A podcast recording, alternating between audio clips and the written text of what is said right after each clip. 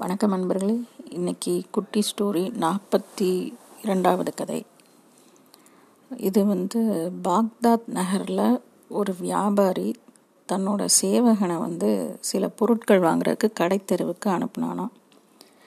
அந்த நேரத்தில் சேவகனும் போயிட்டு ரொம்ப முகம் வெளுத்து போய் நடு நடுங்கி திரும்பி வந்திருக்கான். என்னென்னா எஜமான் கடத்தெருவில் ஒரு பெண்ணை பார்த்தேன்.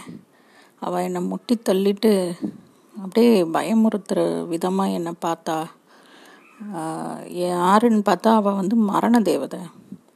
அதனால் உங்களுடைய குதிரையை எனக்கு கொடுங்க.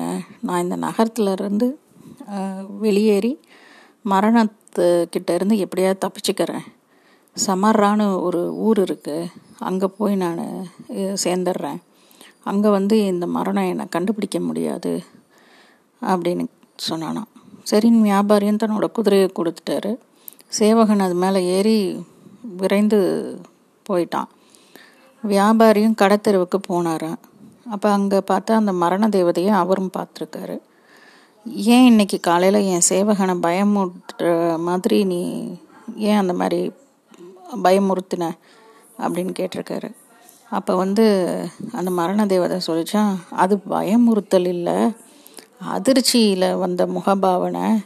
ஏன்னா நான் அவனை வந்து இங்கே பாக்தாத்தில் பார்த்து வியந்துட்டேன். ஏன்னா இன்னைக்கு ராத்திரி வந்து எனக்கு சமரால் அவன் கூட சந்திப்பு இருக்குது அவன் எப்படி இங்கே பாக்தாத்தில் இருக்கான் அப்படின்னு கண்டு வியந்து போனேன்னு சொல்லிச்சான். இப்போ இதிலேருந்து நம்ம என்ன தெரிஞ்சுக்கணுன்னா நம்ம உலகத்தில் எங்கே தான் ஓடி ஓடி ஒளிஞ்சாலும் இறப்புங்கிறது வந்து நிச்சயம். இல்லையா? அதனால் இருக்கிற இடத்துலையே நல்ல விதமாக இருப்போமே. நன்றி.